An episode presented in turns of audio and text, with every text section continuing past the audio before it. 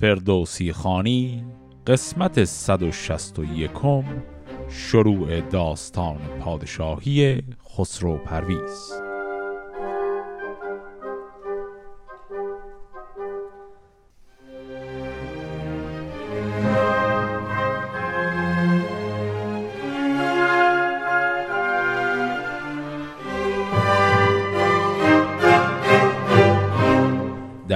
انتهای قسمت قبل دیدیم که بر اثر توطعه‌ای که بهرام چوبین کرده بود هرمزد قصد جان پسر خودش خسرو پرویز رو کرد خسرو پرویز فرار کرد به منطقه آذربایجان و بعد هم هرمزد دایی های خسرو پرویز به نام های گسته و بندوی رو به عنوان همپیمانان او به زندان انداخت.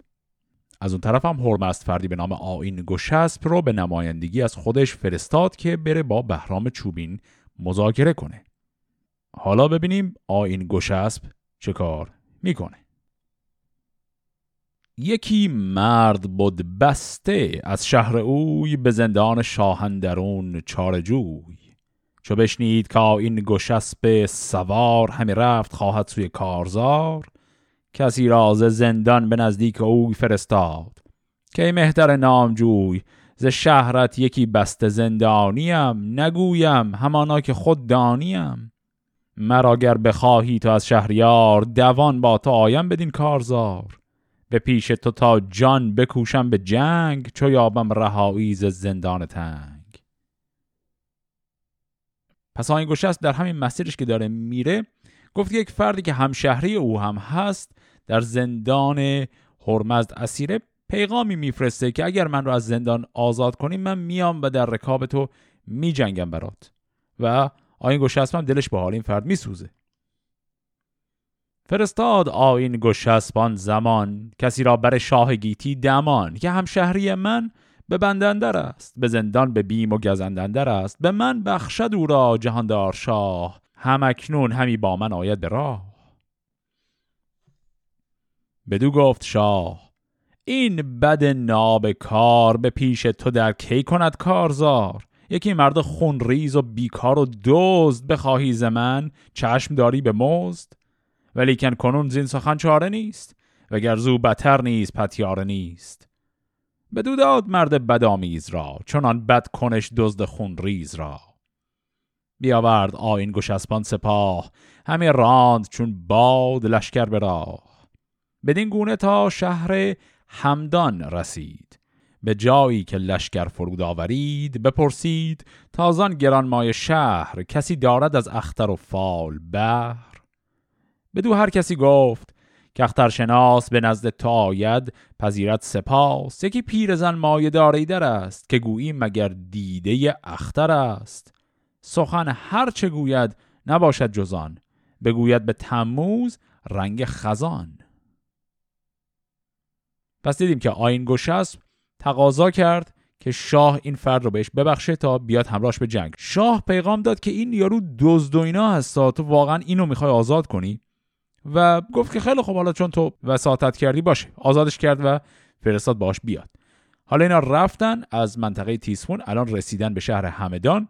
اونجا استراحتی می‌خوام بکنن و آین گشسب گفته آیا فرد طالع بین خوبی تو این منطقه می‌شناسید ما بریم سراغش. اینا گفتن یک پیرزنی هست که کارش خیلی خوبه.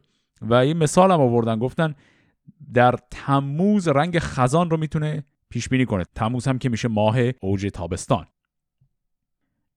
چو بشنید گفتارش آین گشسب همان در زمان کس فرستاد و اسب. چون آمد بپرسیدش از کار شاه و آن آورد لشکر به راه. بدو گفت از آن پس تو در گوش من یکی لب به جنبان که تا هوش من به بستر برایت ز تیر تنم وگر خسته از خنجر دشمنم.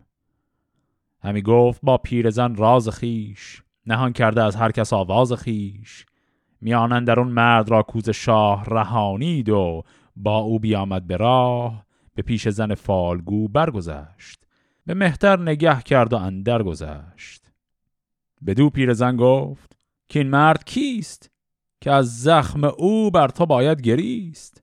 پسندید هوش تو بر دست اوست که من مغز بادش به تندر مپوست.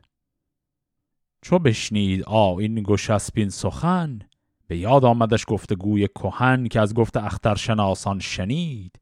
همی کرد بر خیشتن ناپدید که هوش تو بر دست همسایه ای یکی دزد و بیکار و بیمایه ای براید به راه درازندرون تو زاری کنی او بریزد خون. یکی نامه بنبش نزدیک شاه که این را که برگاشتم منز راه نبایست کردن ز زندان رها که این بدتر از بچه اجده ها همی گفت شاه این سخن با رهی رهی را نبود فر شاهنشهی.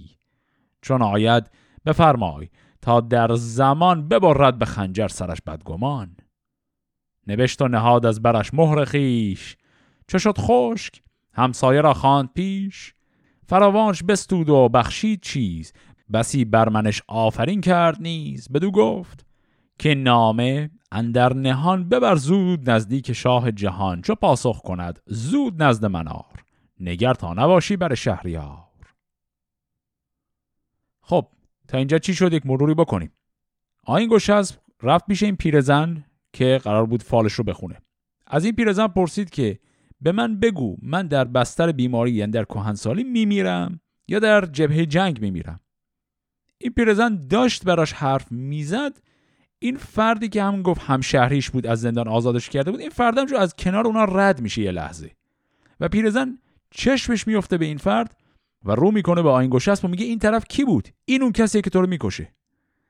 و آینگوشست همون لحظه یادش میاد که یه طالبین دیگه خیلی وقت پیش شده بوده که این جریان طالبین دیگر رو ما در داستان تا حالا نداشتیم. قبلا آینگوشست کسی براش این فال رو گرفته بوده و الان یه دفعه یادش میاد که بهش گفته بودن جان تو به وسیله یک کسی که همسایه تو هست گرفته میشه. و الان اینجا یه دفعه می‌فهمه که آها این همون قضیه است. آین گوشه از خب خیلی سریع میترسه و نگران میشه. یک نامه می نویسه خطاب به شاه میگه بله شاهنشاه حرف شما درست بود اتفاقا. و من صرفا چون مثل شما اون درایت رو نداشتم نفهمیدم. و در این نامه میگه که شما این فرد رو که میاد لطف کنید و بکشیدش تمامش کنید. و این نامه رو مهرموم می‌کنه میده دست همون فرد همسایه همشهری خودش. میگه تو اینو برای من ببر. حالا ببینیم این فرد همشهریش چه کار می‌کنه. از او بستدان نام مرد جوان.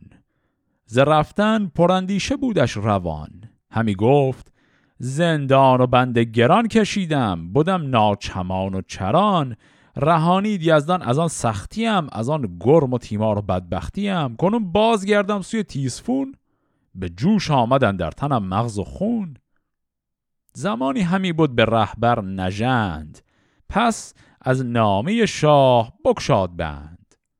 چون آن نامه پهلوان را بخواند ز کار جهان در شگفتی بماند. که این مرد همسایه جانم بخواست همی گفت که این مهتری را سزاست.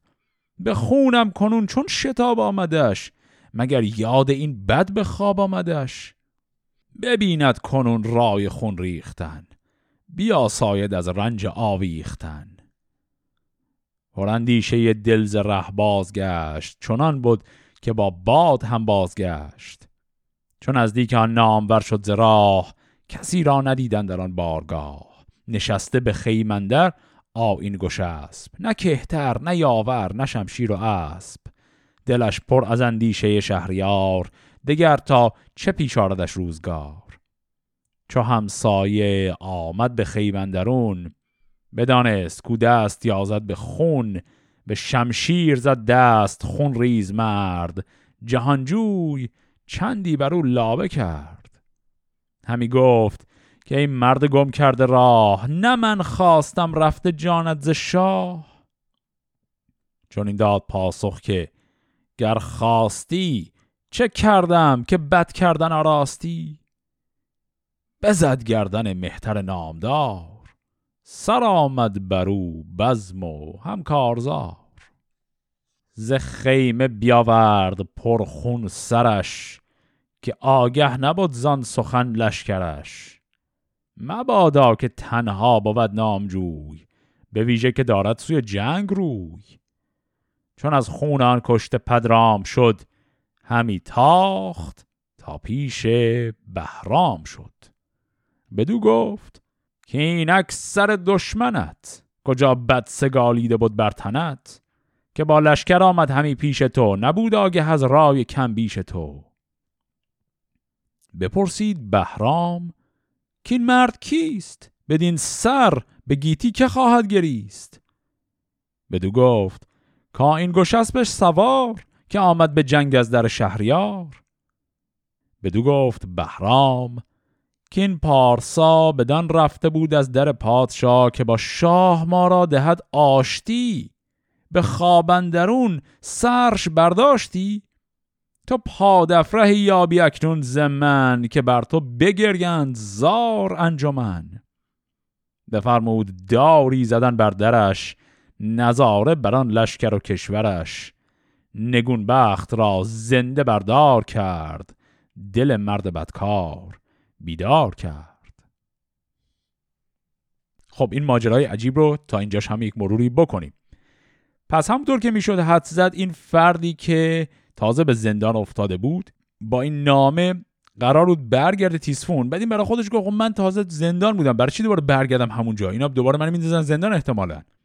رو همون حساب تعلل کرد و نرفت و در آخر هم اون نامه رو باز کرد و دید که بله درش دستور مرگ خودش رو نوشتن.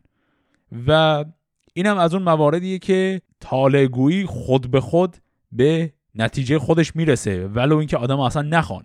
یعنی این آقای همشهری آین گشسب ایشون اولش اصلا کینه ای از آین گشسب نداشت اصلا مشکلی باهاش نداشت. و فقط به خاطر اینکه دید آین گشسب می‌خواد بکشرش گفت خب منم میرم اینو می‌کشم برای چی همچی کاری نکنم؟ و رفت و دیدیم که در تنهایی و خفا به خیمه او حمله برد و او رو کشت. و بعد هم چون آین گشسب کل این ماجرای خاص رو برای هیچ کس نگفته بود. یعنی هیچ کدوم از سردارانی که حالا با خودش برده بود در جریان ماجرای این طالبینی و اینا نبودن. به همین دلیل کل این قضیه در خفا انجام شد. این فرد هم سر بریده آین گشست رو با خودش برد و تاخت و رفت رسید به بهرام چوبین و گفت این هدیه رو برای شما آوردم. بهرام چوبین هم واکنشی که این فرد می‌خواست رو نشون نداد. گفت که این آین گشست اومده بود تا با ما مذاکره صلح بکنه. ما برنامه داشتیم با این آدم. تو زدی همجوری کشتیش. الان انتظار داریم من بهت هدیه هم بدم. و طبعا بهرام چوبین هم او رو به دار آویخت و کشت. حالا اتفاقی که اینجا میفته اینه که یه لشکر هست که رهبریش دست آین گشست بوده و اینا الان بدون سردار و رهبر همینجوری اون وسط معطلن.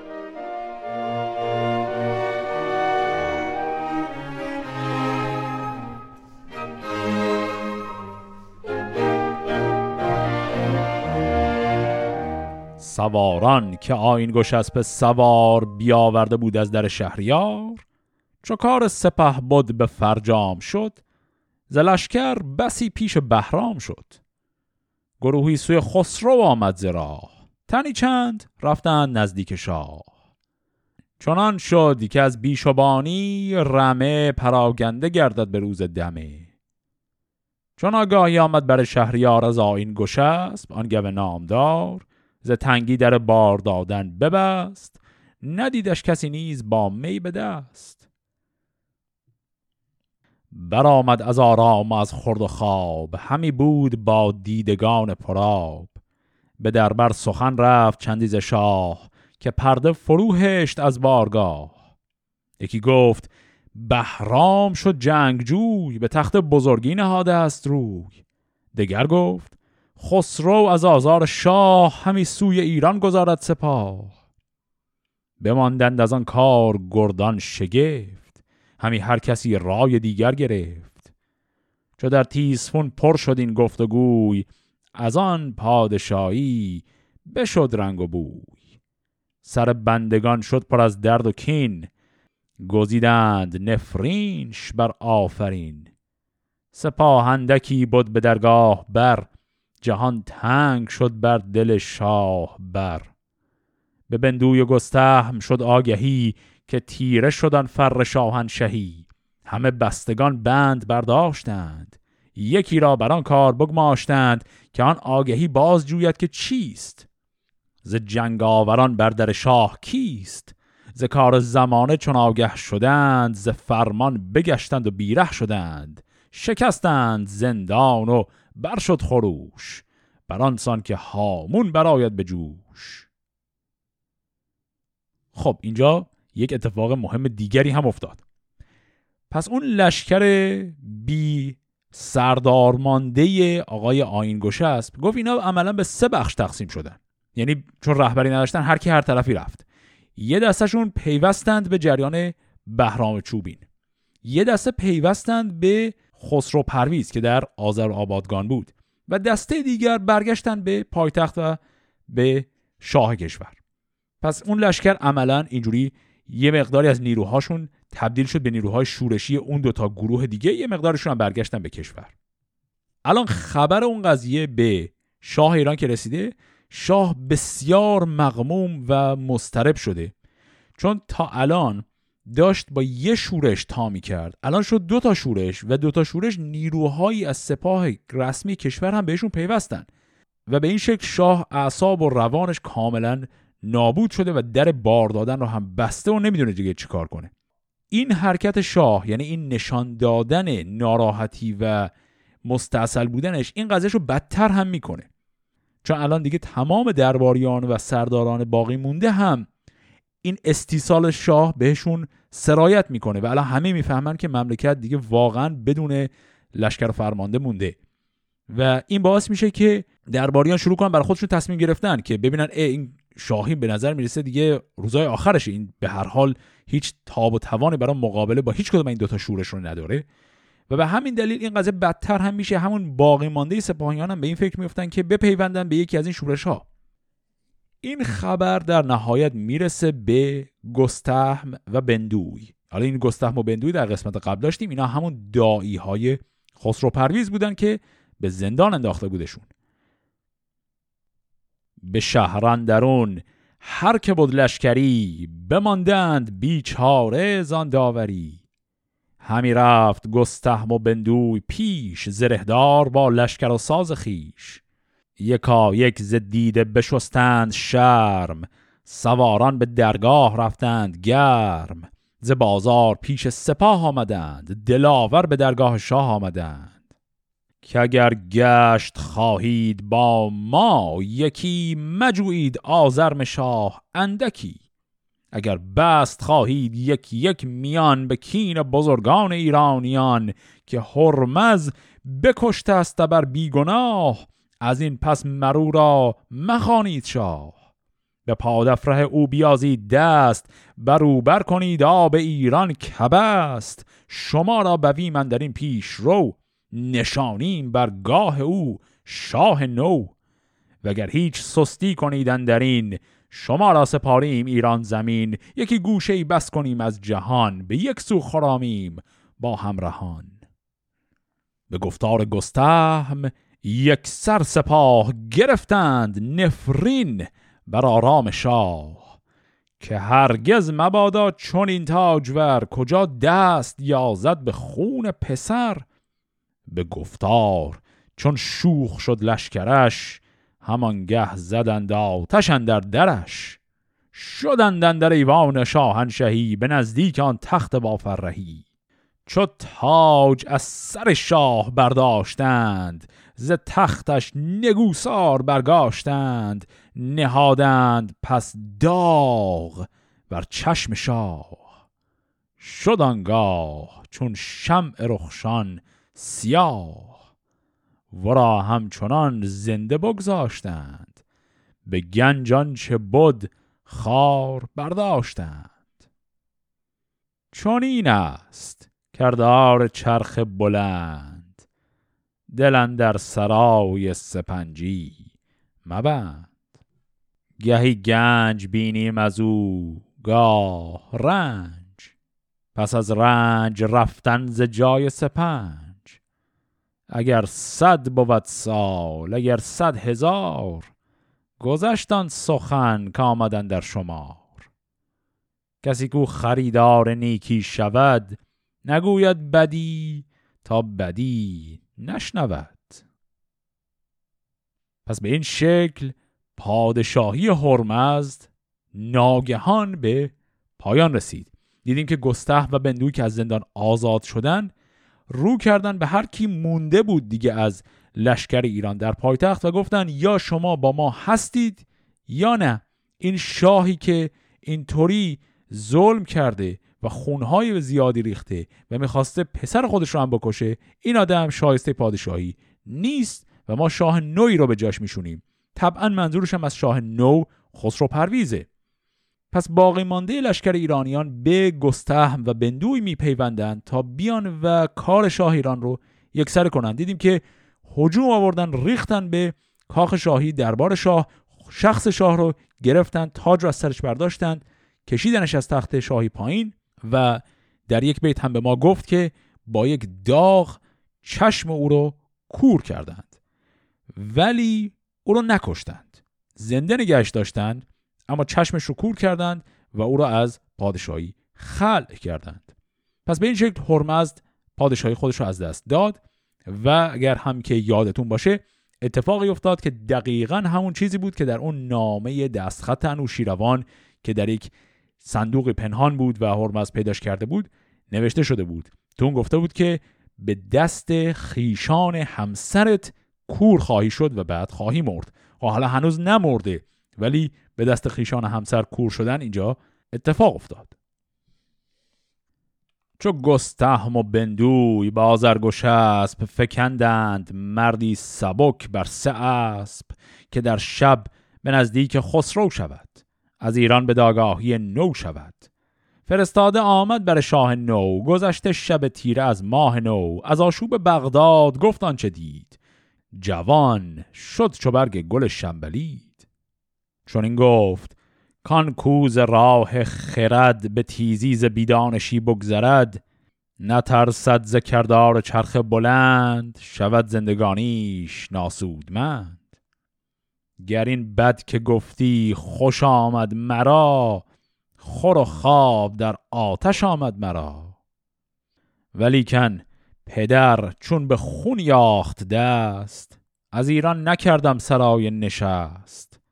همو را کنون چون یکی بنده ام سخن هرچه گوید نیوشنده ام همان در زمان داغ دل با سپاه به کردار آتش بیامد زراغ سپاهی بود از برده و اردویل همی رفت با نامور خیل خیل. از ارمینیه نیز چندی سپاه همی تاخت چون باد با پور شاه. چون آمد به بغداد از او آگهی که آمد خریدار تخت مهی همه شهر از آگاهی آرام یافت جهانجوی از آرامشان کام یافت. پذیره شدندش بزرگان شهر کسی را که از مهتری بود بهر نهادند بر پیشگه تخت آج همان توق زرین و پرمای تاج. چه جوییم از این گنبد تیزگرد که هرگز نیاساید از کار کرد؟ یکی را همی تاج شاهی دهد یکی را به دریا به ماهی دهد. یکی را برهنه سر و پای و صفت نه آرام و خواب و نجای نهفت. یکی را دهد نوشه و شهد و شیر بپوشد به دیبا و خز و حریر. سرانجام هر دو به خاکندرند به تاریک دام حلاکندرند اگر خود نزادی خردمند مرد نبودی ورا روز ننگ و نبرد. ندیدی جهان از بنه به بودی اگر که بودی مرد اگر مه بودی کنون رنج در کار خسرو بریم به خواننده آگاهی نو بریم. پس با این بیت داستان هرمزد تمام میشه و پروندش بسته میشه و داستان پادشاهی خسرو پرویز آغاز میشه. این تکه آخرش رو هم یک نگاه دیگری بندازیم. وقتی که خبر رو بردند به خسرو پرویز که در اون منطقه بود ایشون یک لشکر بزرگی گفت که از مناطق ارمینیه و اردویل و برده و هم تمام اون مناطق قفقاز و آذربایجان از همه اونجاها لشکر جمع کرده بود. اون لشکر رو با خودش آورد و با اون لشکر وارد پایتخت شد و تاج پادشاهی را به سر گذاشت. اما قبل از اینکه بیاد خبر پایان پادشاهی پدرش رو که بهش دادن ایشون خیلی ناراحت شد. یعنی از اینکه پدرش به این شکل فجیع به پایان خودش رسید بسیار ناراحت شد. این ناراحتی خسرو رو باید تو ذهنمون داشته باشیم چون بعدا باش کار داریم. پس خسرو پرویز با وجود اینکه از دست پدر خودش شاکی بود و فراری شده بود وقتی خبر کور شدن و سقوط پادشاهی پدر رو بهش دادن خوشحال نشد. بازم خیلی ناراحت شد از اینکه چه وضع فجی نصیب او شده. اما در این حال گفت که خب به هر حال پادشاهی سهم من بوده دیگه و الان کشور بی پادشاه شده و به این شکل اومد و بر تخت نشست. خب حالا بریم شروع کنیم داستان پادشاهی خسرو پرویز رو.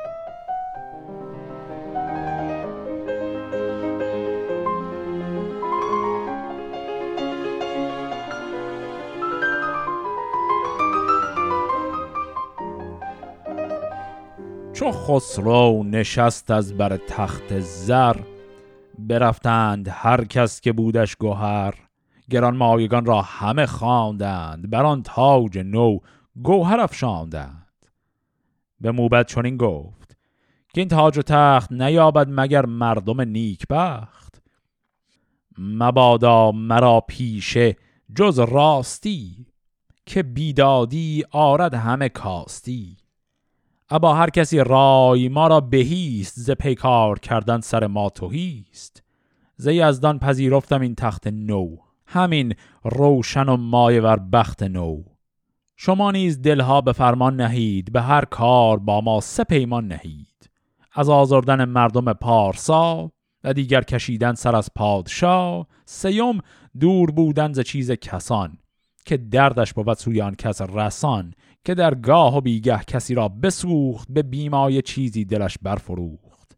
دگر هرچه از مردمی در خورد مران را پذیرنده باشد خرد نباشد مرا با کسی داوری اگر تاج من جست و انگشتری. کرا گوهر تن بود با نژاد نگوید سخن با کسی جز به داد. نباشد شما را جز از ایمنی نیازم به کردار آهرمنی. هر کس که بشنید گفتار شاه همی آفرین خواند بر تاج و گاه برفتند شاد از بر تخت اوی بسی آفرین بود بر بخت اوی. سپه بود فرود آمد از تخت شاد همه شب ز هرمز همی کرد یاد. چو پنهان شدن چادر آبنوس به گوش آمد از دور بانگ خروس. جهانگیر شد تا به نزد پدر نهانش پر از درد و خسته جگر. چو دیدش بنالید و بردش نماز. همی بود پیشش زمانی دراز. بدو گفت که ای شاه نابخت یار زنوشین روان در جهان یادگار. تو دانی که اگر بودمی پشت تو به سوزن نخستی سرانگشت تو. نگر تا چه فرمایی اکنون مرا؟ غم آمد تو را دل پر از خون مرا. گر ایدون که فرماندهی بر درت یکی بنده ام پاسبان سرت. نجویم کلاه و نخواهم سپاه ببرم سر خیش در پیش شاه. خب پس در شروع پادشاهی خسرو پرویز خطبه اول شاهی او را هم شنیدیم. به شکل عجیب خطبه اول پادشاهی خسرو پرویز خیلی کوتاه بود. چون معمولا این شاهان خیلی بزرگ که به پادشاهی می‌رسن خطبه های اولشون خیلی طولانیه. مال انوشیروان و دیگران یادمون هست. مال خسرو پرویز همین بود. یه هفتش بیت بیشتر نبود. محتوای کلیش هم خیلی فرقی با اینجور صحبت هایی که به شکل متعارف شاهان می‌کنن نداشت. و بلا فاصله بعدش دیگه اون مراسم تاجگذاری اون رسم و رسوم ها و تعارف ها که تمام شد شب که گذشت و فردا صبحش رسید خسرو پرویز در اولین روز رسمی پادشاهی خودش میره پیش پدرش که الان دیگه کور و نابینا شده و گوشه‌ای برای خودش نشسته. و میره پیش پدر و میگه که اگر اجازه می‌دادی من پشت و پناهت باشم هیچ اتفاقی برای تو نمیافتاد. و میره و میگه چه پندی برا من داری؟ هر چی بگی من الان انجام میدم. و پدرش هرمزد به این شکل جواب میده. بدو گفت هرمز که ای پر خرد همین روز سختی ز من بگذرد. مرا نزد تو آرزو بود سه چیز بر این بر فزونی نخواهم بنیز. یکی آنکه شبگیر هر بام داد کنی گوش ما را به شاد. و دیگر سواری ز گردن کشان که از رزم دیرینه دارد نشان بر من فرستی که از کارزار سخن گوید و کرده باشد شکار. دگر آنکه دانند مردی کهن که از شهریاران گذارد سخن نبشته یکی دفتر آرد مرا. بدان درد و سختی سر آرد مرا. سیوم آرزو آنکه خال تو اند پرستنده و ناهمال تو اند نبینند از این پس جهان را به چشم بر ایشان برانی بر این سوگ خشم. بدو گفت خسرو که ای شهریار مبادان که بر چشم تو سوگوار نباشد وگرچه بود بدنهان که بدخواه تو دور باد از جهان. ولی که نگه کن به روشن روان که بهرام چوبینه شد پهلوان. سپاه است با او فزون از شمار سواران و گردان خنجرگزار اگر ما به گسته میازیم دست به گیتی نیابیم جای نشست. دگر که باشد دبیری کهن که بر شاه خواند گذشته سخن سواری که پرورده باشد به رزم بداند همان نیز آین بزم. از این هر زمان نو فرستم یکی تو با درد پژمان مباشندکی مدان این ز گستهم که این ایزدی است ز گفتار و کردار نابخردی است. دل تو بدین درد خرسند باد همان با خرد صبر پیوند باد. بگفتین و گریان بیامد ز پیش نکرد آشکارا به کس راز خیش پسر مهربانتر بود از شهریار بدین داستان زد که هوشیار. جوان زوان چرب و شیرین سخن به از پیر نستوه گشت کهن. هنرمند گر مردم بی هنر به فرجام هم خاک دارد به بر. پس در پاسخ هرمزد به پسرش خسرو پرویز گفت من از تو سه تا چیز می‌خوام. البته عملا چهار تا چیز رو خواست. ولی حالا میشه گفت دو تاش تکای مختلف از یک چیز بود. به هر حال اینجوری گفت. گفت اول گفت دم صبح یه نفر رو بیار برای من یک آوازی بخونه و گوش من هر صبح قبل از طلوع خورشید با آواز پر کنه. این شد تقاضای اولش. تقاضای دومش که دو بخشی بود این بود که گفت یک پهلوان سپاه رو هر از چند وقتی بفرست پیش من که روایت های جنگ ها و فتوحاتی که داره میشه تو کشور رو برای من تعریف کنه. من الان دیگه نمی‌تونم ببینم ولی دوست دارم در جریان باشم چی میشه. و تکه دوم همین هم گفت یک دبیر بزرگی رو بفرست بیاد پیش من که داستان سرگذشت پادشاهی من رو ضبط کنه تا من در تاریخ ثبت بشم. اینا رو که گفت تقاضای سومش خیلی مهمتر از اون دوتای قبلی بود. گفت که این دوتا خالان تو دایی های تو یعنی گستهم و بندوی گو این دوتا رو به مجازات برسون این دوتا رو بکش. چون اینها با وجود اینکه حالا به نفع تو کار کردن و کاری کردن تو پادشاهیت رو کسب کنی اما اینها خیانت کردن به پادشاه و کشور و اینا ضرر خواهند زد به تو. پس تو حتما انتقام من رو از این دو نفر بگیر. در پاسخ خسرو پرویز جواب رندانه ای میده. اون دو مورد قبلی رو میپذیره. میگه بله اگر بخوای کسی آوازی بخونه یا پهلوانی بیاد یا دبیری تمام این کارا رو من می‌تونم انجام بدم. اینها هیچ مشکلی نداره. اما کشتن و انتقام گرفتن از گستهم و بندور رو نمی‌تونم الان بکنم. گفت به این دلیل که ما یک تهدید خیلی بزرگتر الان تو کشور داریم و اون هم شورش بهرام چوبین هست. ما الان باید جلوی اون مقابله کنیم و نمی‌تونیم در داخل ساختار نظام کشور یه خلل ایجاد کنیم با کشتن دو تا از پهلوانان بزرگ خودمون که هر دوشون هم حالا دایی های من هستن. گفت من این کار رو الان نمی‌تونم بکنم. و دقت کنیم که گفت الان نمی‌تونم بکنم. نگفت کلا من حاضر نیستم انتقامی بگیرم از این دو نفر. با این صحبت کل قضیه رفتن ایشون به پیش پدرش تمام میشه و با چشم اشکبار برمیگرده میاد بیرون. حالا اما سوال اینه که بهرام چیکار داره می‌کنه؟ تو این ماجراها تو این همه مدتی که زدند و هرمز رو کور کردن و پسرش به جا شد پادشاه بهرام چوبین کجاست؟ الان ببینیم خبر کور شدن هرمزد که به بهرام می‌رسه چه کار می‌کنه.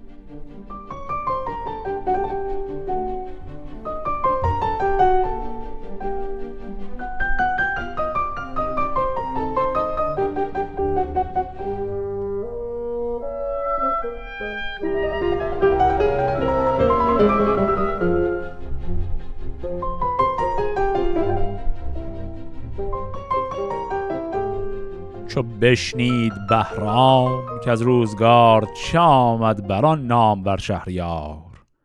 نهادند بر چشم روشنش داغ بمردان چراغ دو نرگس به باغ. پسر برنشست از بر تخت اوی به پایندر آمد سر بخت اوی. از آن ماند بهرام یل در شگفت به پژمرد و اندیشن در گرفت.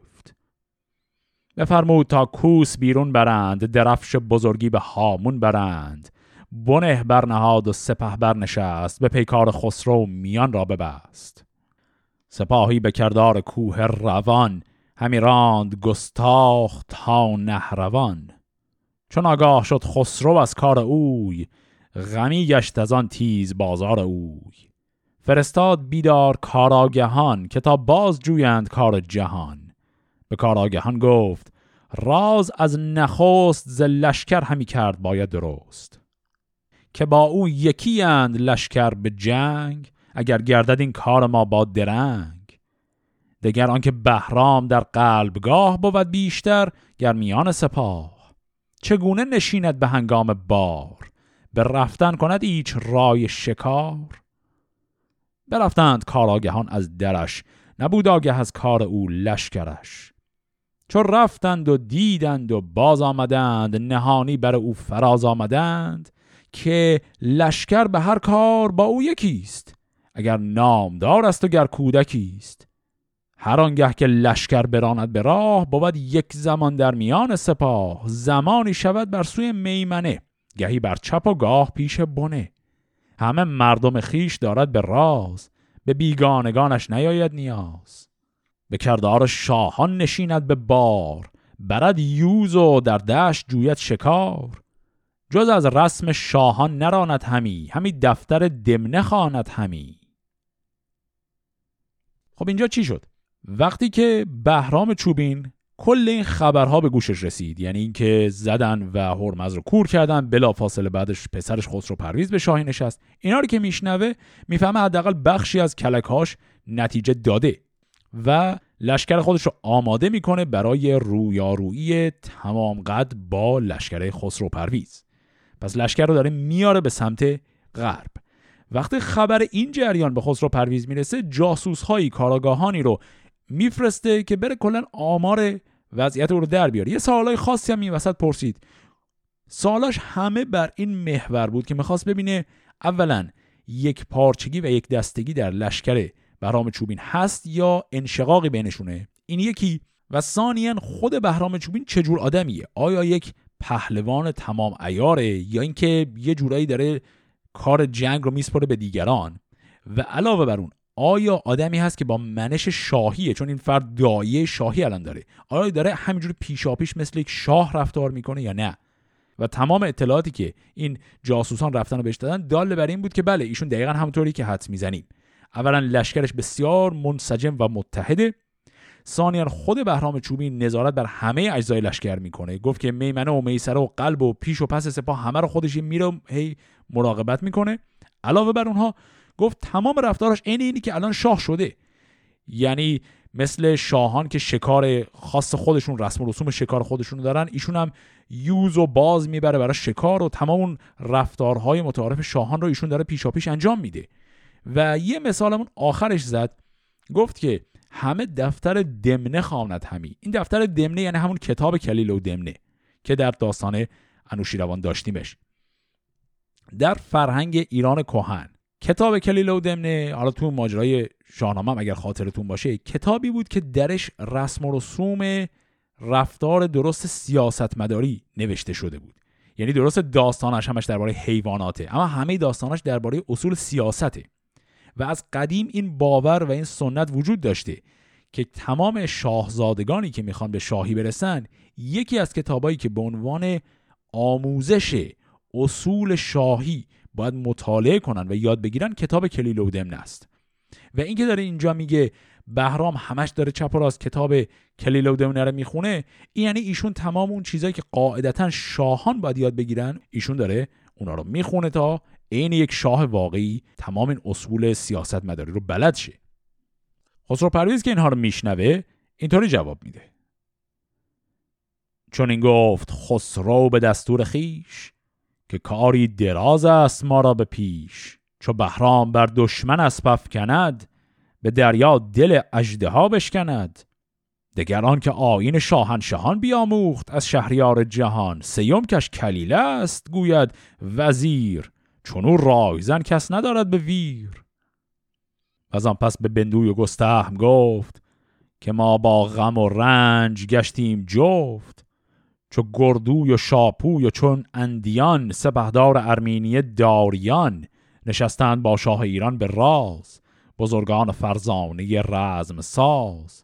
چون این گفت خسرو بدن مهتران که ای سرفرازان جنگ آوران هر آن مغز کورا خرد روشن است ز دانش یکی بر تنش جوشن است کسان را نبرد مگر تیغ مرگ؟ شود موم از آن زخم پولاد ترک کنون من به سال از شما کهترم به رای جوانی جهان نسپرم. بگویید تا چاره کار چیست؟ بران خستگی ها بر آزار چیست؟ پس اینجا خسرو پرویز از بزرگان دیگری در دربار داره چارجویی می‌کنه. چند تا اسم اینجا بر اولین بار معرفی شد. علاوه بر اون بندوی گسته هم که دایهاش بودن چهار تا اسم گفته شد. گردوی شاپور اندیان و داریان. چند تا از این افرادی که اینجا شنیدیم جلوتر باز برامون خیلی مهم میشن. تو داستان باز هم میان و نقش دارن. وقتی اومدن اونجا دوباره من ذکر می‌کنم اسامیشون رو بنابراین اینجا خیلی نگران این نباشید که اسمها دوباره زیاد شده و ممکنه گیج بشیم و گمشون کنیم.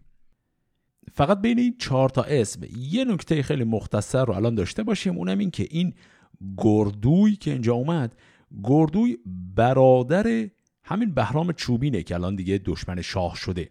پس برادر بهرام چوبین به نام گردوی توی درباره خسرو پرویزه البته این نکته اینجا الان گفته نشد در داستان. من پیشاپیش دارم برای شما میگم چون جلوتر ممکنه سرش مقداری گیج بشیم. جلوتر وقتی که دوباره اسم گردوی میاد داستان خیلی واضح فرض رو بر این می‌ذاره که برادر بهرام چوبینه و اونجا دیگه خیلی درست توضیح نمیده. حالا می‌رسیم به اونجا من دوباره یادآوری می‌کنم.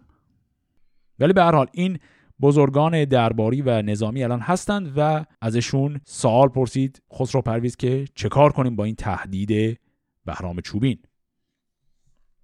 بدو گفت موبد کنوشه بدی بهی مغز را فر و توشه بدی چو پیدا شد این راز گردند دهر خرد را ببخشید بر چار بر چون نیمی از او بهره پادشاست که فر و خرد پادشاه را سزاست دگر بهره مردم پارسا. سه دیگر پرستنده پادشاه. چون نزدیک باشد به شاه جهان خرد خیشتن زو ندارد نهان. کنون از خرد پاره ماند خورد که دانا را بهر دهقان شمرد. خرد نیست با مردم ناسپاس نه آن را که او نیست یزدان شناس. اگر بشنود شهریار این سخن که گفته است بیدار مرد کهن. بدو گفت شاه این سخن گر به زر نویسم جزی نیست آین و فر. سخن گفتن موبد از گوهر است مرا در دل اندیشه دیگر است که چون این دو لشکر برابر شود سر نیزه ها بر دو پیکر شود نباشد مرا عیب که از قلبگاه برانم شوم پیش روی سپاه بخوانم به داواز بهرام را سپهدار ناباک خودکام را. یکی زاشتی روی بنمایمش نوازمش بسیار و بستایمش. اگر خود پذیرد سخن به بود که چون او به درگاه بر که بود. وگر جنگ جوید منم جنگ جوی سپه را به روی اندراریم روی. همه کاردانان بدین داستان کجا گفت؟ گشتند هم داستان.